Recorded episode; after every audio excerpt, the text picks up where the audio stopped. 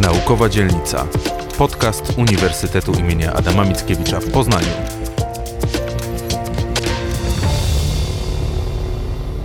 Dzień dobry. W Naukowej Dzielnicy gościmy dziś polską pisarkę, panią Zytę Rudzką, laureatkę Poznańskiej Nagrody Literackiej, Nagrody imienia Adama Mickiewicza oraz zdobywczynię tegorocznej Nagrody Literackiej Nike za książkę Ten się śmieje, kto ma zęby.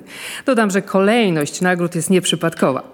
Przed mikrofonem Małgorzata Rybczyńska. Z naszą gościnią przede wszystkim właśnie o tej ostatniej książce porozmawiam wspólnie z profesorem Marcinem Jaworskim z Zakładu Poetyki i Krytyki Literackiej UAM oraz przewodniczącym kapituły Poznańskiej Nagrody Literackiej. Rozpoczniemy od cytatu. Kto by się spodziewał, że wyprawa po buty do trumny może tak namieszać w polskiej prozie?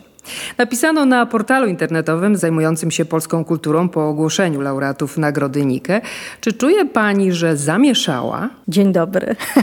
Dzień dobry Państwu. No, ja po prostu napisałam moją kolejną powieść.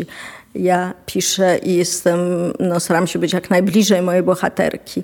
Idę za moją bohaterką.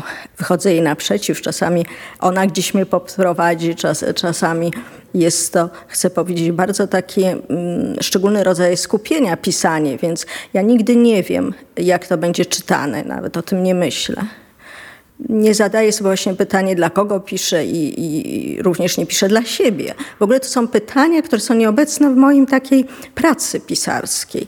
Ale jestem oczywiście bardzo zadowolona, by nie powiedzieć szczęśliwa, że tyle osób przeczytało historię Wery. Ale czy to nie utrudnia, że nie myśli Pani o tym, dla kogo to jest pisane? Nie, wprost przeciwnie. Uważam, że to jakoś otwiera wyobraźnię, fantazję, jakoś eliminuje z mojej pracy taką cenzurę, chęć przypodobania się. No nie bez przyczyny też piszę o osobach, które nie chcą się podobać, nie mizdrzą się. Ani do czytelnika, ani też do mnie, bo ja z moją bohaterką miałam dosyć trudno na początku. W ogóle je bardzo nie rozumiałam. Y, trudno mi było ją polubić, ale zawsze takie trudności w pisaniu, że, ponieważ ja oddaję głos mojej bohaterce, ona opowiada o sobie ja muszę te słowa dla niej po prostu wydobyć z siebie jakieś cudze słowa, właśnie wydobyć z siebie słowa fryzjerki, dziewczyny, która przyjechała ze wsi do miasta. Miała bardzo trudne, powikłane życie.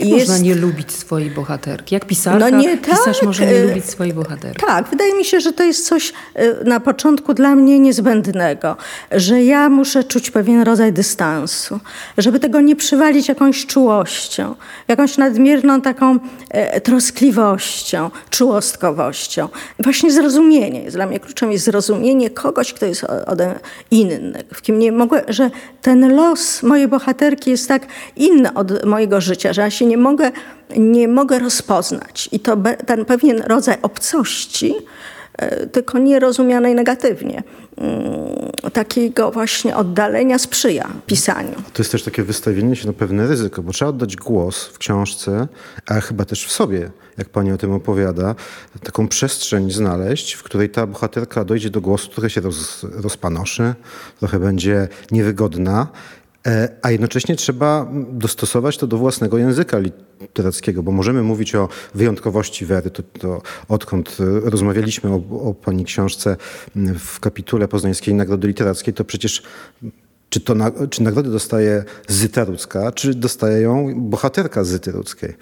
Oczywiście to dobrze brzmi, ale tak naprawdę to pani opracowuje ten język literacko, to pani panuje nad tą bohaterką. Nie ma pani w sobie takiego poczucia, że to jest pewne niebezpieczeństwo, że trzeba jednak ujarzmić tę bohaterkę, trzeba, trzeba dostosować do formy literackiej, która jest, e, czasami trzeba ją podkręcić, trzeba mm, opracować jednak tę bohaterkę. No pisanie, sztuka jest, jest no. takim czynnością ryzykowną i przez to piękną też.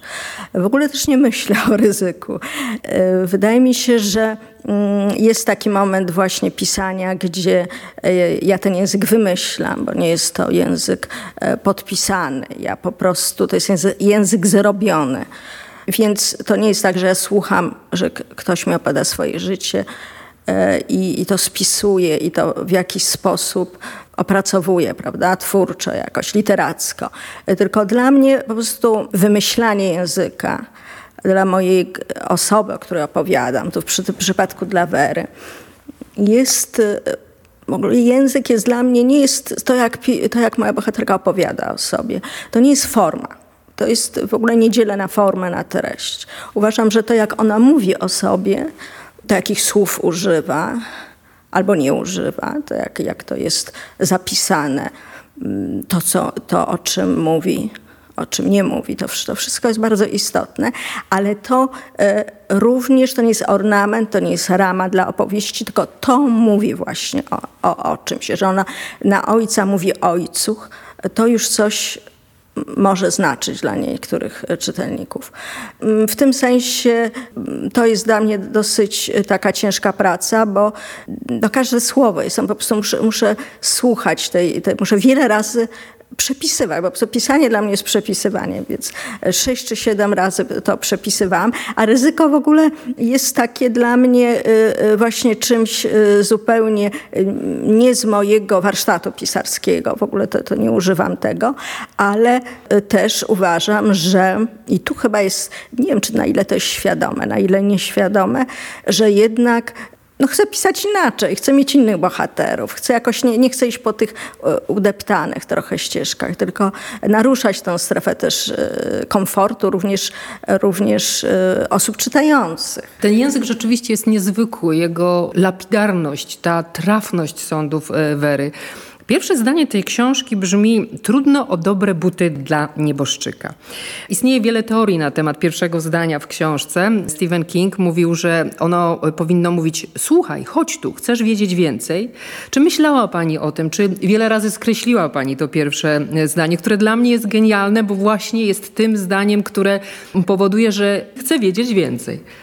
Dziękuję bardzo. Tu Stephen King powiedział tak zapraszająco raczej. E, ja e, bardziej drastycznie myślę o pierwszym zdaniu. To jest dla mnie zapadnia po prostu, że albo się wpada w opowieść, albo ta bohaterka po prostu łapie, przytrzymuje w tym swoim świecie. Już idziemy za nią. Więc to pierwsze zdanie, ja jestem w ogóle fetyszystką pierwszego zdania. Mogę napisać 400 stron i nie mieć pierwszego zdania, nie mieć poczucia, że mam pierwsze zdanie i czuję się tak, jakbym nic nie napisał napisała. W tym sensie też często powtarzam, że pierwsze zdanie to jest taki rydwan, który niesie całą opowieść, które po prostu ustawia. Przecież ja w tej opowieści, która właściwie akcja dzieje się w, w ciągu kilku dni, ta konstrukcja była dla mnie najtrudniejsza, była jedna konstrukcja, bo miałam już prawie wszystko napisane, ale nie miałam kolejności. A lubię się bawić konstrukcją, lubię mieszać czasy. Ale tu sobie pomyślałam, że jak mam taką bohaterkę i ona ma bardzo konkretne zadanie do wykonania, musi pochować męża, nie ma pieniędzy, musi i chcę, żeby on był jakoś tak wystrojony do tej trumny, na biało, bo tak lubił się stroić, to ja nie mogę się już bawić konstrukcją, bo ona jest zmęczona, nie, nie ma pracy, nie dojada. Konstrukcja musi być prosta, od punktu A do punktu B do punktu C. I każdy rozdział zaczyna się wyprawiłam się. Więc to jak Wera stoi mocno na ziemi, tak ta konstrukcja również musiała stać mocno na ziemi.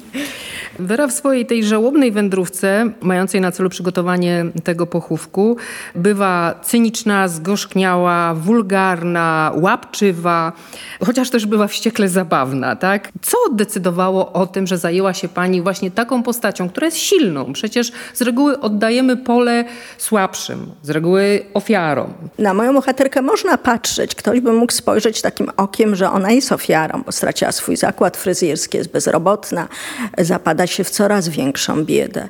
Mm, być może mm, będzie y, pozbawiona domu, będzie bezdomną. Ale ja nigdy o właśnie moich, a piszę o ludziach najczęściej, którzy mają trudno, nie myślę, że to są ofiary. I dlatego może ten język, mm, a często mówię jęzor, bo właśnie werze został tylko, tylko ta mowa jej została, ten język i ona sobie nie daje tego odebrać. I dlatego pomyślałam sobie, że ten, w tym języku musi być wszystko, właśnie ta mocarność, siła jej, um, odwaga, pewien rodzaj nonszalancji też wobec życia, nieodtrącanie siebie samej. Więc e, to było dla mnie bardzo ważne, żeby zapisać silną kobietę, ale która ma e, też trudno. I no, interesuje, jako pisarka też interesują mnie takie osoby, które są silne, ale ta ich siła nie wynika z tego, że one się dobrze urodziły, że mają jakieś wykształcenie, że są, mogą na kimś polegać, że mają pieniądze, prawda? Tylko właśnie siła która się właściwie jest taka przyrodzona, przypisana. To mnie bardzo zawsze interesowało. No i też y, chciałam opisać y, to, z, z, czym się zetknęłam no, na, na bazarze po prostu, z taką biedą, bo to jest też opowieść o biedzie męs, takiej, y, to jest opowieść o biedzie miejskiej, która no, jest też taka łotrzykowska. No, nie chcę być taką biedą um, smętną, poczciwą. Ja nie lubię pisać poczciwych powieści. No właśnie koleżanka e, przed lekturą tej książki powiedziała mi, wiesz to, to jest bardzo trudna książka. E, będzie ci się ją trudno czytało, to nie jest przyjemna lektura. Tak się zastanawiam, czy to jest komplement dla e, autorki? To też właśnie nie myślę o tym, czy coś jest trudne. Dla niektórych być może jest to, e, trudno się czyta. E, e, dla niektórych wcale nie. Niektórzy mówią, że po prostu, że jest trudność na początku, żeby wejść w ten świat wery, w ten jej język i, i, mm, i potem już się idzie razem z nią po te buty do trumny. E, lubię takie też nieoczywiste komplementy. Na przykład miałam taki komplement, że e, taki pan powiedział, nienawidzę tej Wery, co za okropna baba. Straszna ta historia. Ale tak się obciąć, to do niej bym poszedł. Więc wydaje mi się, że to jest jakiś komplement, że jednak jest to z krwi, z krwi i kości postać literacka. No więc y, to lubię, lubię y, tak, albo na przykład, że wbiła Wera wbiła mi się nożycami prosto w serce. Czyli jakieś takie wzięcie od Wery jako sposobu mówienia i patrzenia na świat. To jest to, to, to też, lubię takie po prostu momenty. Takie. Mm, tak, jeszcze bo można by spytać i zamienić liczbę pojedynczą w naszej rozmowie na liczbę mnogą, bo właśnie to jest pytanie o wspólnotę czytelników i czytelnicze, które którzy mogą chcieć się utożsamić z Werą albo spróbować ją właśnie, jak pani powiedziała, rozumieć bardziej niż akceptować, bo myślę, że Wera nie potrzebuje, to jest tak ustawiona postać i tak pani o niej opowiada. Ale ciekawi mnie właśnie to budowanie swego rodzaju wspólnoty. W jednym z wywiadów powiedziała pani, że jakoś w tym jęzorze Wery i pani e, jako pisarki jest trochę język wspólnoty czarnego protestu na przykład. Jest taka wspólnota kobiet. A z drugiej strony stała się pani głosem pisarek, których jest teraz wiele. To znaczy teraz Polska proza, a wręcz powiedziałbym nawet z pewną, z niewielką tylko przesadą, polska literatura jest kobietą po prostu. To są, to są, to są osobowości, pisarki, poetki, prozaiczki, dramaturżki w szczególności. Czy pani się czuje jakoś elementem tej wspólnoty tak budowanej, konstruowanej? Pani wyraźnie zaznacza swoją odrębność, ona nie podlega dyskusji. Tylko, że w ten sposób staje się pani bardzo wyraźnym głosem i w pewnym sensie, chcąc nie chcąc, trochę reprezentantką. No jeszcze jedno, taki element też znaczący. To nie przypadek, że obie laudacje i Poznańskie Nagrody Literackie i Nagrody Nike wygłosiła Inga Iwasiów, która przecież jest i pisarką, i krytyczką, i feministką działającą aktywnie. A jakie piękne to były Prawda? laudacje. Obie. A o inne, inne, tak, inne, w innej tonacji, w innym rejestrze, ale e, bardzo, bardzo obie mnie e, ucieszyły. Ja właściwie ten, o tym moim języku, który jest e, tak przyrównywany, czy też można w nim odnaleźć ten język protestów, strajku kobiet, to właściwie w, pamiętam, że jak pisałam krótką wymianę ognia, to było jeszcze przed strajkami, to miałam bardzo dużo takich opinii, co to jest za język, to jest wulgarne, to jest ostre, okropne, o, y, tak się nie powinno pisać. Nie widziałam, ja musiałam bardzo często tłumaczyć, że ten język E, nie bierze się, z, e, jak gdyby nie jest e, z niczego, że ten język nie bierze się niczego, że to jest język krzywdy, język jakiejś takiej bezsilności, język walki, oporu. I, I to było przy krótkiej wymianie ognia. A potem już były strajki i mm, to ktoś nawet napisał, że jestem taką matką tych transparentów, co mnie ucieszyło. To macierzyństwo mnie rzeczywiście ucieszyło. No więc w każdym bądź razie ale potem y, też była rzecz dla mnie bardzo miła, że już y, taka miła, no to jest złe słowo, ale że już nie było tego zdziwienia że jest postać, e, jakoś mówi, e, nie kwieciście, nie językiem saloną. Przecież moje opowieści to nie jest, e, ja nie piszę o dyskursach po prostu, ja piszę jakieś, interesuje mnie bardzo pojedynczy los, taki portret i chcę jak najbardziej odsłonić tę, tę pojedynczość. No i, i nie mogę mieć żadnej cenzury przecież. To musi być bardzo język taki naturalny, żywy. I ja też piszę powieści współczesne, to jest dla mnie bardzo ważne, żeby pisać um, współczesne opowieści, więc ten język musi być moja, moja, bohaterka chodzi ulicami miasta, krąży, jest wściekła, rozwścieczona.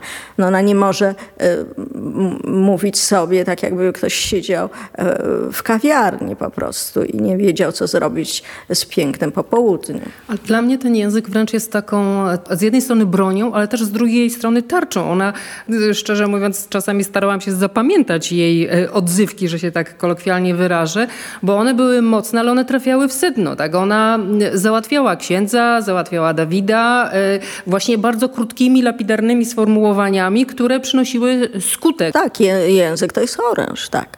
To jest, mm, język jest ten, ten ruch oporu właśnie, to jest język walki. Język też wolności, tego, że jakiejś manifestacji tego, że, że, się, że się po prostu kocha wolność i się walczy o wolności. Więc y, y, to było też dla mnie ważne przy budowaniu tego, tego monologu. Powiedziała Pani, że czuję, myślę i piszę obrazami, wrażeniami, dotykami, zapachami. Świat, który jest mi dany odbierać nie jest lingwistyczny. W innym wywiadzie mówiła Pani, że piszę na chodząco. To ciekawe elementy warsztatu pisarskiego. Proszę troszkę opowiedzieć o tym. Pierwszy cytat jest bardzo stary i już się w nim nie odnajduje. Już, ale na chodząco, tak, rzeczywiście wszystko, do, muszę powiedzieć, że mm, ja piszę w terenie, nie piszę otoczona książkami. Nie, nie, nie mam takiego świadomego zamiaru, żeby jakoś e, dialogować z powieściami, które już ktoś napisał. A czasami się zdarza, że książki, że moje książki gdzieś rozmawiają z, z innymi książkami, ale to jest już jakiś nie, nie, nieświadomie, to nie jest zamierzone. Ja piszę po prostu w terenie, chodzę mm, i yy, i wszystko do mnie przychodzi w czasie chodzenia właśnie i, i, i, wymyślam bohaterkę i zdania i jakieś i konstrukcje właśnie, czy słowa. E, ten cały ten moment takiego fizycznego też zmęczenia, chodzenia jakoś wpływa um, dobrze na, na samo to. No ale potem trzeba oczywiście usiąść i to wszystko zapisać. Czyli jeszcze najpierw zapamiętać to, co tak. podczas Nie spaceru. wysyłam do siebie SMS-y, bo jak wezmę notes i długopis, to nic nie wymyślę. Muszę być nieprzygotowana do pisania na, na, po prostu na spacerze i dopiero wtedy. A jakieś lektury tutaj są też inspirujące? To znaczy, nie wiem, typ języka, który, bo podsłuchiwanie, bardzo ważne, e, zapisywanie, jakby do, trzeba dać się pochłonąć językowi, albo dać się ponieść. A czy jest coś lekturowego? Czy ma Pani takie książki, które przy pisaniu e, wery się przydawały, albo były inspirujące, albo które się Pani odbijała? Bo tego jestem ciekaw. Nie, Pani profesorze, rozczaruję Pana. Nie, nie ma takich książek. A nawet muszę powiedzieć, że uciekałam z bazaru E, ponieważ moja bohaterka e, sprzedaje tam to, co ma, wysprzedaje się po prostu na bazarze. I ten, e, ci ludzie na bazarze no, mają tak zwaną gadkę. Żeby sprzedać coś, trzeba mieć gadkę. Jak towar jest beznadziejny. No więc te gadki są fascynujące, ale ja nie chciałam być wciągnięta, zasana przez ten, przez ten taki żywioł bazaru. I też tak jak Wera, nie lubiłam chodzić na bazar, bo ona nie lubi chodzić na bazar, bo się tam pozbywa tych swoich różnych ukochanych rzeczy.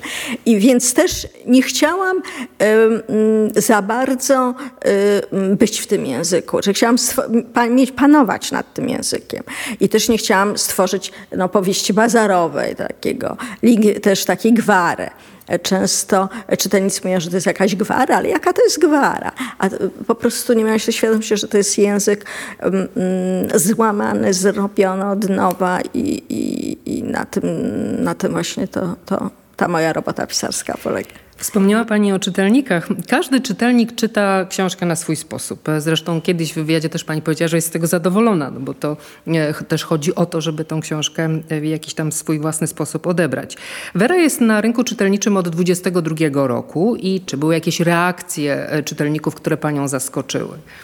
No byłam wściekła kilka razy, bo na przykład e, taka zagniewana, bo na przykład e, nie widzi się biedy Wery, nie, ktoś nie widzi we, wie właśnie jej biedy, tego, że jest jej bardzo ciężko, że jest trudno, tylko właśnie widzi ten jej, jej tą drapieżność i odrzuca tą postać w ogóle. To jest jakaś kobieta, te, że, że to jest jakaś taka baba, cwaniaczka, nie się mówi, w ogóle się nie widzi tej krzywdy. Chciałam od razu bronić Wery, mimo że uważam, że um, pisarka nie musi być adwokatką swojej postaci, ale, ale czasami byłam po prostu tak spontanicznie, zupełnie. No, też y, jakoś tak y, źle reagowałam na takie, nie wiem jak to teraz ująć w słowa, ale po prostu, dlaczego ona jest taka dzielna? Dlaczego ona y, jest taka mocna, nie dopuszcza uczuć do siebie? Ale jak gdyby się nie widzi, że ona jest sama. E, tam jest taki moment, ja zapisuję, jak ona traci zakład fryzjerski i e, jakaś młodzież przybiega, e, transparenty zrobili, chcieli pomóc, że, że tu jest taka osoba, która została pozbawiona pracy, ale potem komuś się krzywda gdzieś indziej zadziała i oni się przenieśli. Więc ona po prostu mm, nie tyle postanawia być silna, tylko musi być silna i jest po prostu sama. Powoli zmierzamy do końca naszej rozmowy. Rozpoczęliśmy od pierwszego zdania, więc pora na ostatnie zdanie. Wyszłam z domu, czyli Wera górą. Tak, to zdanie jakoś y, y, długo myślałam nad tym ostatnim zdaniem. Ono mi się w czasie pisania niezbyt podobało, bo wydawało mi się za, takie za zwykłe, za zbane. Ale potem czytelnicy właściwie przynieśli mi to, że to jest bardzo ważne zdanie.